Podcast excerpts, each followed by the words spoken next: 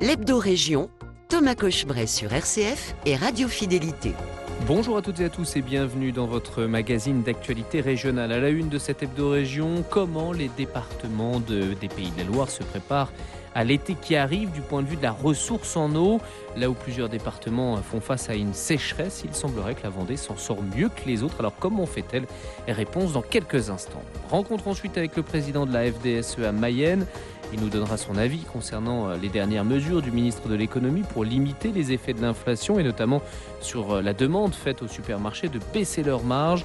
Le président de la FDSE Mayenne crée un effet pervers qui retombe négativement euh, sur les producteurs. Ensuite, direction Nantes pour découvrir une initiative, la création d'une application intitulée Au cœur du nid et qui permet de mettre en relation des bénévoles souhaitant donner de leur temps avec des familles ayant un enfant porteur de handicap. Nous parlerons ensuite du pèlerinage des pères de famille qui se prépare pour la fin du mois de juin. Environ 500 pères de famille partiront du Grand Ouest pour se retrouver non pas à Cotignac mais au Mont-Saint-Michel. Rencontre avec le porte-parole de ce pèlerinage pour les pays de la Loire. Et puis enfin, une idée de sortie à la Chartre-sur-le-Loir. Grégoire Courtin a ouvert un musée, véritable cabinet de curiosité dans lequel il expose des objets datant euh, du 19e au début 20e siècle. Voilà donc pour le programme de cette hebdo-région qui vous est présenté par la rédaction de RCF Anjou en collaboration avec les rédactions des radios chrétiennes des Pays de la Loire. L'hebdo-région, l'actu de la semaine. Deux tiers des réserves en eau potable du pays sont en dessous du taux de remplissage moyen à cette saison. Mais certaines régions s'en sortent mieux que d'autres et c'est notamment le cas des Pays de la Loire. En Vendée, par exemple, les chiffres sont très bons. Bonjour Tanguy Papin. Bonjour Thomas. Les réserves sont remplies à 94% chez vous en Vendée. Et c'est une bonne nouvelle pour le syndicat de gestion des eaux potables Vendéo, car c'est un chiffre largement suffisant pour subvenir aux besoins des Vendéens jusqu'à l'hiver prochain, même avec un été qui s'annonce sec et où l'afflux de touristes fait monter en flèche la consommation d'eau journalière du département. Cette bonne gestion de la ressource est le fruit du travail de Vendéo. Son président, Jacques Dallet, explique que les besoins actuels ont été anticipés il y a 10 ans. Euh, sur une étude prospective besoins ressources à hauteur de 2030-2035, qui prenait en compte le développement, développement de la Vendée au sens large, démographique, économique, à la fois industriel et touristique, avec une agriculture qui est toujours présente et avec aussi des données du changement climatique qui déjà euh, envisageaient euh, des problématiques de température élevée, donc d'évaporation très élevée, de pluviométrie plutôt aléatoire. Euh, Vendéo a identifié des déficits en Vendée importants, et notamment sur le littoral, où la présence touristique est importante et où la ressource est très faible. Et donc c'est à partir de cette étude, à partir de, ces constats, Vendéo a imaginé en 2011 des investissements importants avec des solutions dites conventionnelles, donc économie, euh, sensibilisation des, euh, des, de nos abonnés aux économies d'eau, euh, investissement important sur ces 15 500 km de canalisation pour limiter les fuites, investissement sur des sécurisations, faire en sorte que les 13 barrages vendéens alimentent toute la Vendée à un prix unique sur l'ensemble du département. Les investissements ont aussi concerné des réserves d'eau destinées à alimenter des retenues d'eau de consommation. Ces réservoirs ont été installés souvent dans d'anciennes carrières de grandes cuves à ciel ouvert, comme sur la commune d'Éclouseau, à deux pas de l'église du village. Olivier Després, le directeur des services techniques de Vendéo, présente la fonction du lieu. C'est bien de servir de réserve d'eau brute d'un volume important, hein, puisque la capacité de la carrière est de 2,7 millions de mètres cubes. On va la remplir lorsque on a de l'eau en excédent au moyen d'une station de pompage hein, qui nous permet de l'alimenter à un débit de 30 000 mètres cubes par jour. Euh, donc on va remplir cette carrière lorsqu'on a de l'eau en excédent sur le bassin versant et on se garde la possibilité de la réutiliser en cas de besoin à l'été, à un débit un petit peu moindre, à 25 000 m3 par jour, dans l'autre sens, cette fois-ci pour alimenter euh, le Genet. Mais tout ça sert à anticiper les besoins jusqu'en 2030. Qu'en est-il de la suite, Tanguy? La suite est déjà en réflexion à Vendéo. Une nouvelle phase d'étude des besoins a été lancée en début de la décennie pour voir jusqu'en 2050. Cette fois, les espoirs se fondent surtout sur des innovations et notamment sur le recyclage des eaux usées qui sont rejetées en mer sur des localités qui sont déficitaires en eau, de réutiliser ces eaux pour réalimenter la population. Et c'est ça, c'est là que viendra la solution demain. Bérangère Couillard, Madame la Ministre, est venue nous, rendre visite sur le, projet Jourdain. Ben, la place de l'État, c'est de nous faciliter l'écriture de la législation. Parce qu'aujourd'hui, il ne nous est pas permis de réutiliser les eaux usées pour de nouveau en faire de l'eau potable. Et donc, euh, la place de l'État, c'est de nous aider d'écrire cette législation qui demain permettra de vulgariser, de dupliquer ces, euh, ces, ces processus d'affinage de l'eau de façon à faire en sorte que cette eau qui est gaspillée en mer, au moment où la ressource est plutôt abîmée, de faire en sorte de réutiliser cette eau de façon à éviter qu'elle reparte en mer. Économie par économie et réserve par réserve, Vendéo est confiant dans sa capacité à durablement assurer l'approvisionnement en eau du département. Et du côté des ressources en eau dédiées à l'irrigation, les réserves sont actuellement à 98% de remplissage en Vendée. Un reportage signé Tanguy Papin pour RCF Vendée. Merci beaucoup Tanguy. Dans le reste de l'actualité des Pays de la Loire, après la démission du maire de Saint-Brévin-les-Pins, le gouvernement veut alourdir les sanctions pénales en cas d'attaque contre des élus qui seront considérés comme aussi graves que les atteintes contre des policiers. Pour la ministre des collectivités territoriales, Dominique Faure, qui a rencontré le maire des missionnaires de Saint-Brévin-les-Pins, Yannick Morez, il faut arrêter cette spirale infernale de la violence. Un temps menacé de fermeture, la poste de Donge ne tirera finalement pas le rideau le 5 juin prochain en Loire-Atlantique. L'annonce initiale de sa fermeture avait suscité une vive inquiétude chez les habitants. Une pétition avait recueilli un peu plus de 2000 signatures avant que la poste ne fasse marche arrière, expliquant que la concertation se poursuit avec la mairie. L'hebdo-région rencontre avec. Pour limiter les effets de l'inflation, le ministre de l'économie et des finances, Bruno Le Maire, a demandé aux supermarchés de baisser leurs marges. Les producteurs craignent un effet pervers. Michael Guillou est secrétaire général de la FDSEA pour la Mayenne. Il est l'invité d'Isabelle Rupin pour Radio Fidélité Mayenne. Bonjour Isabelle. Bonjour Thomas. En effet, les agriculteurs pourraient se voir impactés par cette demande de Bruno Le Maire. Michael Guillou exprime ses craintes au nom de la FDSEA on a euh, vérifié en fait les, origines que pouvaient présenter les, différentes GMS lavalloises. Euh, les intentions de, Bruno Le Maire et, des supermarchés sont, très louables, hein, de vouloir faire baisser les prix puis pour que les, consommateurs euh, aient moins à subir de, l'inflation. derrière ça, il faut sans doute contracter les, marges des intermédiaires. Faut-il encore qu'il y ait des marges. Et derrière, il ne faut pas que ça se fasse, on va dire, sur le prix payé aux agriculteurs. Et aussi, euh, une autre façon de contourner, on va dire, euh, euh, cette baisse des prix, c'est-à-dire c'est d'aller acheter des produits ailleurs qu'en France, hein, qui souvent n'ont soit pas les mêmes normes, soit pas les mêmes contraintes sociales, et qui permettent d'avoir des prix certes plus bas, mais qui ne sont plus français. Des membres de ce syndicat paysan ont été vérifiés sur place si leurs craintes étaient fondées ou non. On a été, euh, on le fait, on va dire globalement, euh, une à deux fois par an, rendre visite en fait aux, grandes surfaces mayonnaises pour euh, constater un petit peu d'une part les prix qui peuvent être pratiqués, mais là c'était plus une vérification en fait de la provenance des, produits proposés aux consommateurs. Et on a pu bah, constater désagréablement que dans les trois enseignes qu'on a pu faire, une augmentation assez nette et sensible de, produits non français proposés aux consommateurs, que ce soit des produits de grandes marques, euh, mais aussi euh, de marques distributeurs. Voilà, c'est logiquement, le contrôle s'est fait essentiellement sur les produits laitiers ou les produits carnés. Ça va euh, bah, des différentes viandes, volailles, porc, bovins, mais aussi des produits laitiers, hein, comme le beurre. Et par exemple, sur le beurre, on n'est pas loin de, de la moitié du beurre qui est proposé aujourd'hui aux consommateurs, qui n'est pas français. Euh, donc ça, ça, pose question. Et pareil sur, de la charcuterie, euh, pas de la charcuterie fraîche, mais de la charcuterie transformée. Et là aussi, on s'aperçoit qu'on est, euh, suivant les magasins, à, pas loin de 50% de produits proposés non français, alors que depuis quelques années, on, avait eu un effort qui avait été fait globalement par les, industriels, mais aussi par les distributeurs de, produits venant euh, de nos exploitations euh, françaises. Certaines enseignes sont plus vertueuses à cet égard que d'autres, d'après le contrôle effectué par la FDSEA dans l'agglomération lavalloise. Bah, chez Intermarché, en tous les cas, pour le citer, globalement, on a trouvé plus de produits, on va dire, bleu, blanc, rouge que chez Leclerc ou chez Carrefour. Hein. Il y a un effort plus particulier qui est fait chez Intermarché. Pour Michael Guillou, c'est un peu un retour en arrière pour les agriculteurs. On a vécu, on va dire, une année 2022 avec une flambée des cours des matières premières mais aussi des prix qui, qui, ont été euh, revalorisés, on va dire, euh, auprès des producteurs, qui, qui ont pu permettre, euh, on va dire, enfin, d'avoir une marge satisfaisante, en tous les cas, qui permet de, de payer au juste prix la, le, travail bah, des agriculteurs. Et là, on s'aperçoit que bah, 2023, on redémarre vers de mauvaises habitudes et on va aller bah, sans doute vers, vers des produits bas prix des produits qui, qui, ne sont pas français. Voilà Thomas, pour cet appel à la vigilance de la FDSEA. Et Michael Guillou soulignait en outre que durant le Covid, les producteurs de proximité étaient loués pour permettre d'éviter la rupture alimentaire de certains produits et que, hélas, ce temps-là avait l'air un petit peu oublié. Voilà un sujet qui vous était présenté par Isabelle Rupin de Fidélité Mayenne. L'hebdo-région, initiative.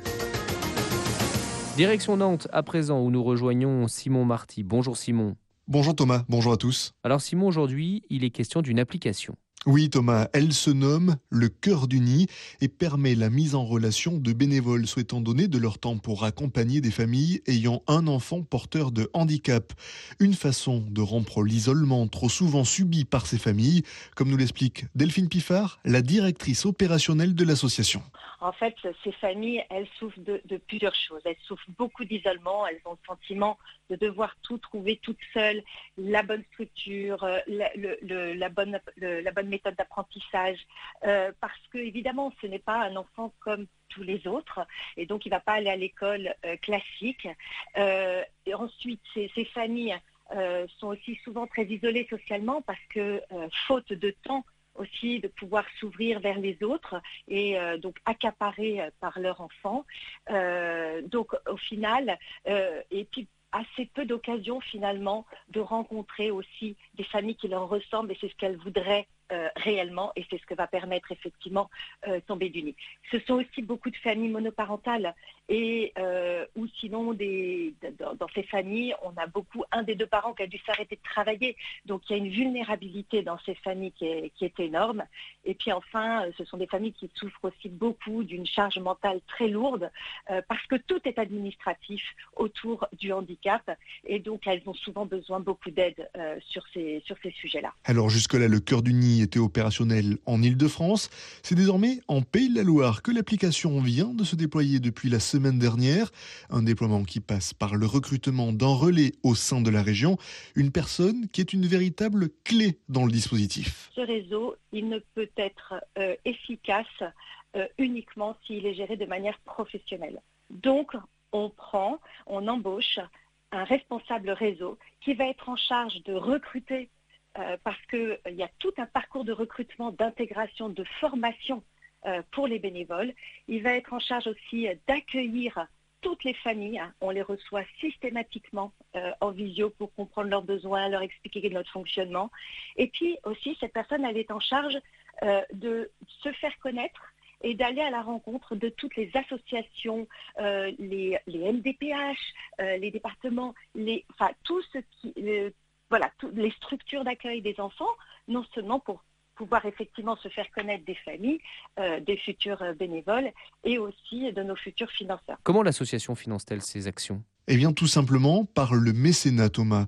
Vous, comme moi, pouvons prendre la décision de l'aider financièrement, mais l'association compte aussi sur la générosité des entreprises, comme nous le détaille Delphine Piffard. Le réseau d'entraide, euh, il peut être aussi utile pour des collaborateurs aidants dans les entreprises. Donc, on va chercher les entreprises en leur disant, bah, essayez de promouvoir cette, euh, cette application parce que elle va servir à vos collaborateurs.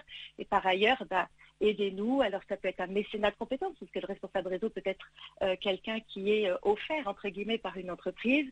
Ça peut être de mettre en place l'arrondi sur salaire. En fait, on est en cherche et en quête de tout ce qui peut nous aider, effectivement, à financer notamment ce salaire et ce fonctionnement. Et si vous souhaitez en savoir plus, rien de plus simple, il vous suffit de télécharger l'application Le Cœur du Nid sur votre téléphone portable. Elle est disponible sur iPhone ou Android. Un reportage signé Simon Marty pour Radio Fidélité Nantes. Dans le reste de l'actualité des Pays de la Loire, Caroline Brandicourt était en Mayenne vendredi dernier. 1000 km en tricycle pour défendre l'installation d'unités de soins palliatifs dans les départements non dotés et pour promouvoir le travail du collectif Soulagé mais pas tué à plus de 60 ans. Caroline est atteinte d'une maladie neurodégénérative et elle sillonne la France pour porter son message d'espoir. Elle est pour l'instant en Normandie et sera à Paris le 23 mai avant de redescendre tranquillement vers Lons-le-Saunier. À défaut de la rencontrer en chair en os, vous pouvez aller sur son site internet, le défi de Caroline. Euh, il reprend euh, tout de son projet. L'hebdo-région, l'actualité religieuse. Cette année encore, près de 15 000 pères de famille marcheront sous le patronage de Saint-Joseph pour le traditionnel Pélé des pères de famille à Cotignac ou bien vers d'autres sanctuaires. Et cette année, ils seront encore près de 500 venant de Bretagne, de Normandie et d'Île-de-France à prendre la route le, le vendredi 23 juin jusqu'au dimanche 25 juin pour se rendre au Mont-Saint-Michel. Benoît Alix, un jeune père de famille mayennais, se prépare avec d'autres à ce pèlerinage. Porte-parole pour la région des Pays de la Loire, il appelle les pères de famille ligériens tentés par l'idée de les rejoindre dans un chapitre ligérien déjà créé. Écoutez-le. Initialement, le pèlerinage des pères de famille, c'est Cotignac, donc dans le, dans le sud de, la France. Euh, pour des raisons euh, euh, géographiques, techniques et financières, aller à Cotignac, c'est pas forcément aisé.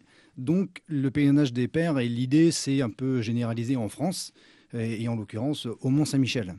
Donc il y a également Montligeon, Sainte-Anne-d'Auray, voilà, il y a, d'autres lieux. Et le Mont-Saint-Michel a été ouvert par des Parisiens il y a une dizaine d'années. Petit à petit, ils ont invité des chapitres locaux, en fait, hein, qui, étaient dans la région, dont Saint-Brieuc, Rennes, euh, et, nous, on, est, on est venu se greffer dessus, Cran, une toute petite ville parmi euh, toutes ces grandes villes. Alors, ce pèlerinage des pères de famille au Mont-Saint-Michel, euh, ça dure trois jours, vous l'avez dit, mais ça sera quand? Le Les 23, 24 et 25 juin. Donc il y a un petit jour à, prendre de congé. voilà, ça nous paraît important. Et d'ailleurs, le, fait de prendre son, vendredi pour aller au pèlerinage des pères, c'est aussi un, acte, hein, une, je dirais le, le premier pas pour, pour aller à l'essentiel. Hein, en tant que père, voilà, on, se dit à un moment donné, on, lâche notre travail, on, laisse un petit peu notre famille euh, pour se recentrer sur soi euh, et, se retrouver entre pères. Pourquoi c'est important de se retrouver entre pères de famille, euh, pères de famille diverses hein, d'ailleurs Chacun a sa propre vie, ses propres euh, joie, ses propres peines. Euh, voilà. Mais pourquoi c'est important de se retrouver juste entre pères et, d'éloigner peut-être un petit peu euh, l'épouse, les enfants, la vie quotidienne, le travail? Alors, c'est pas d'éloigner la, famille, c'est plus soi-même, en fait, de prendre de large.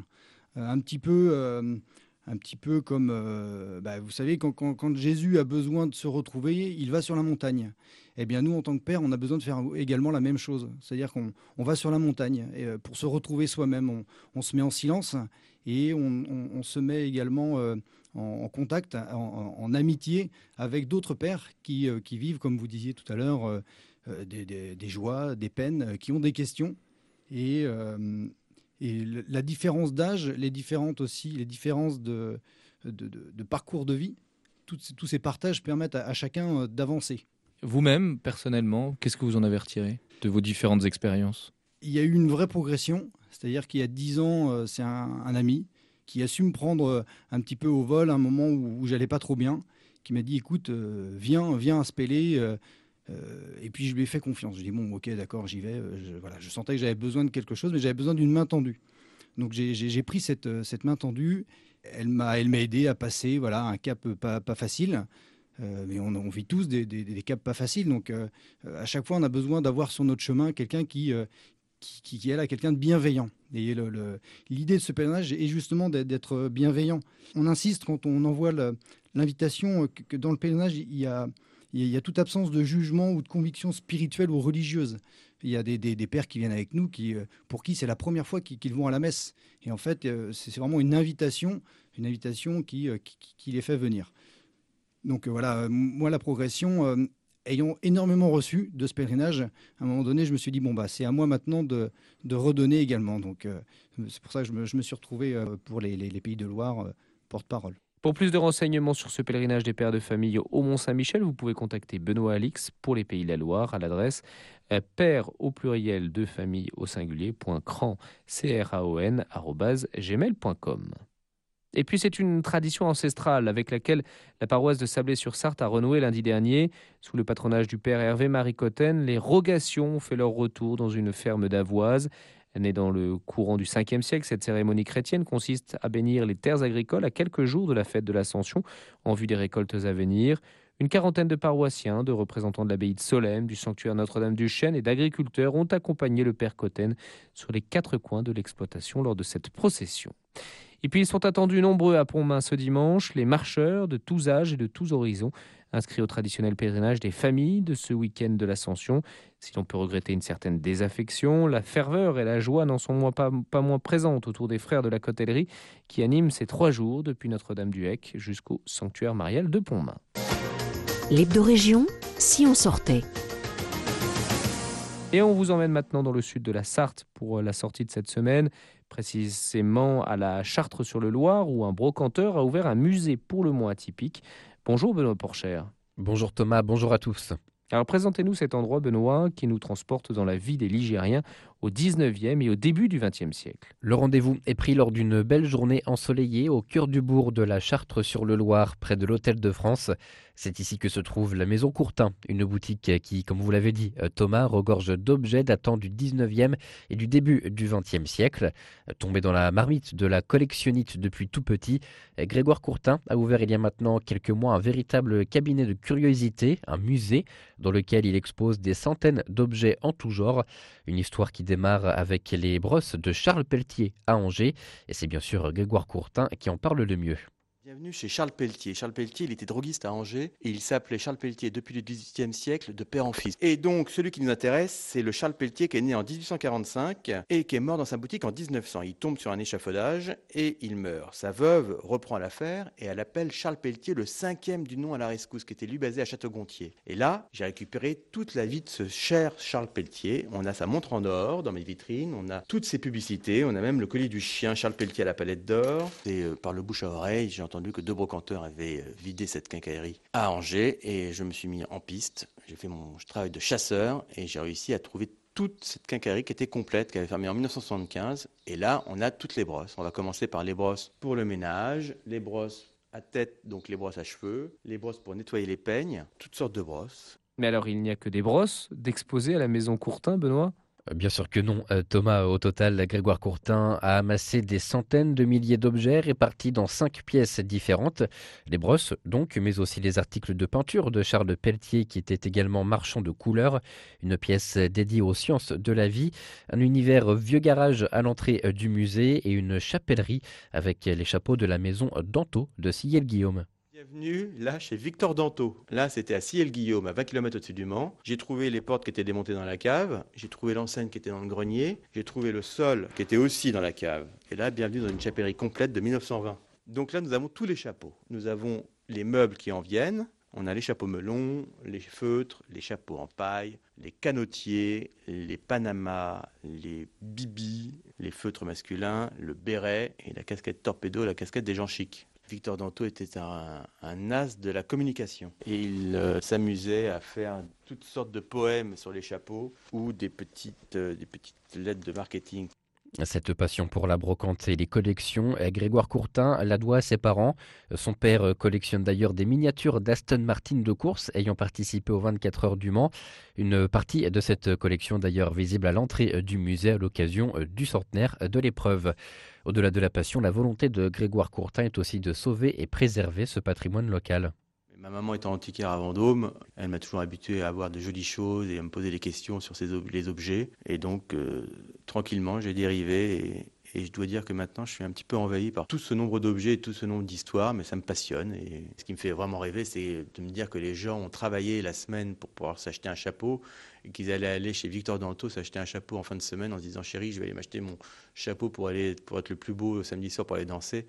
Et ça, je dois dire que ça me fait un petit peu, ça me fait rêver, quoi. J'ai aucune priorité. La priorité, c'est que ça n'aille pas à la déchetterie, quoi. C'est de sauver, euh, de les sauver. Alors après, euh, n'importe quel est le circuit, mais la priorité, c'est ça. Sauver tout ce qui est sauvable et faire attention de ne pas acheter des choses qui sont à mes yeux inestimables. Pour découvrir ce patrimoine et les histoires qui vont avec, n'hésitez pas à contacter Grégoire Courtin au 06 76 61 47 54 pour réserver un créneau de visite de son musée d'art populaire de la France d'il y a 100 ans. Benoît Porcher pour RCF Sarthe. Merci beaucoup Benoît pour cette belle idée de sortie à faire ce week-end en famille sur les bords du Loir. Dans le reste de l'actualité sartoise, le Festival de Cannes a démarré cette semaine et pour la première fois, la Cité du film du Mans est présente sur la côte d'Azur afin de vanter les mérites de la Sarthe pour accueillir des tournages. L'association est présente sur place jusqu'à mardi. Par ailleurs, une jeune mancelle de 18 ans aura aussi le privilège de monter les fameuses marches du Palais du Festival le soir du 25 mai. Lilou Boss-Bertrand a été sélectionnée dans le cadre du projet Moteur, un concours de films pour les 14-22 ans, grâce à son film sur ses échecs et ses facultés à rebondir.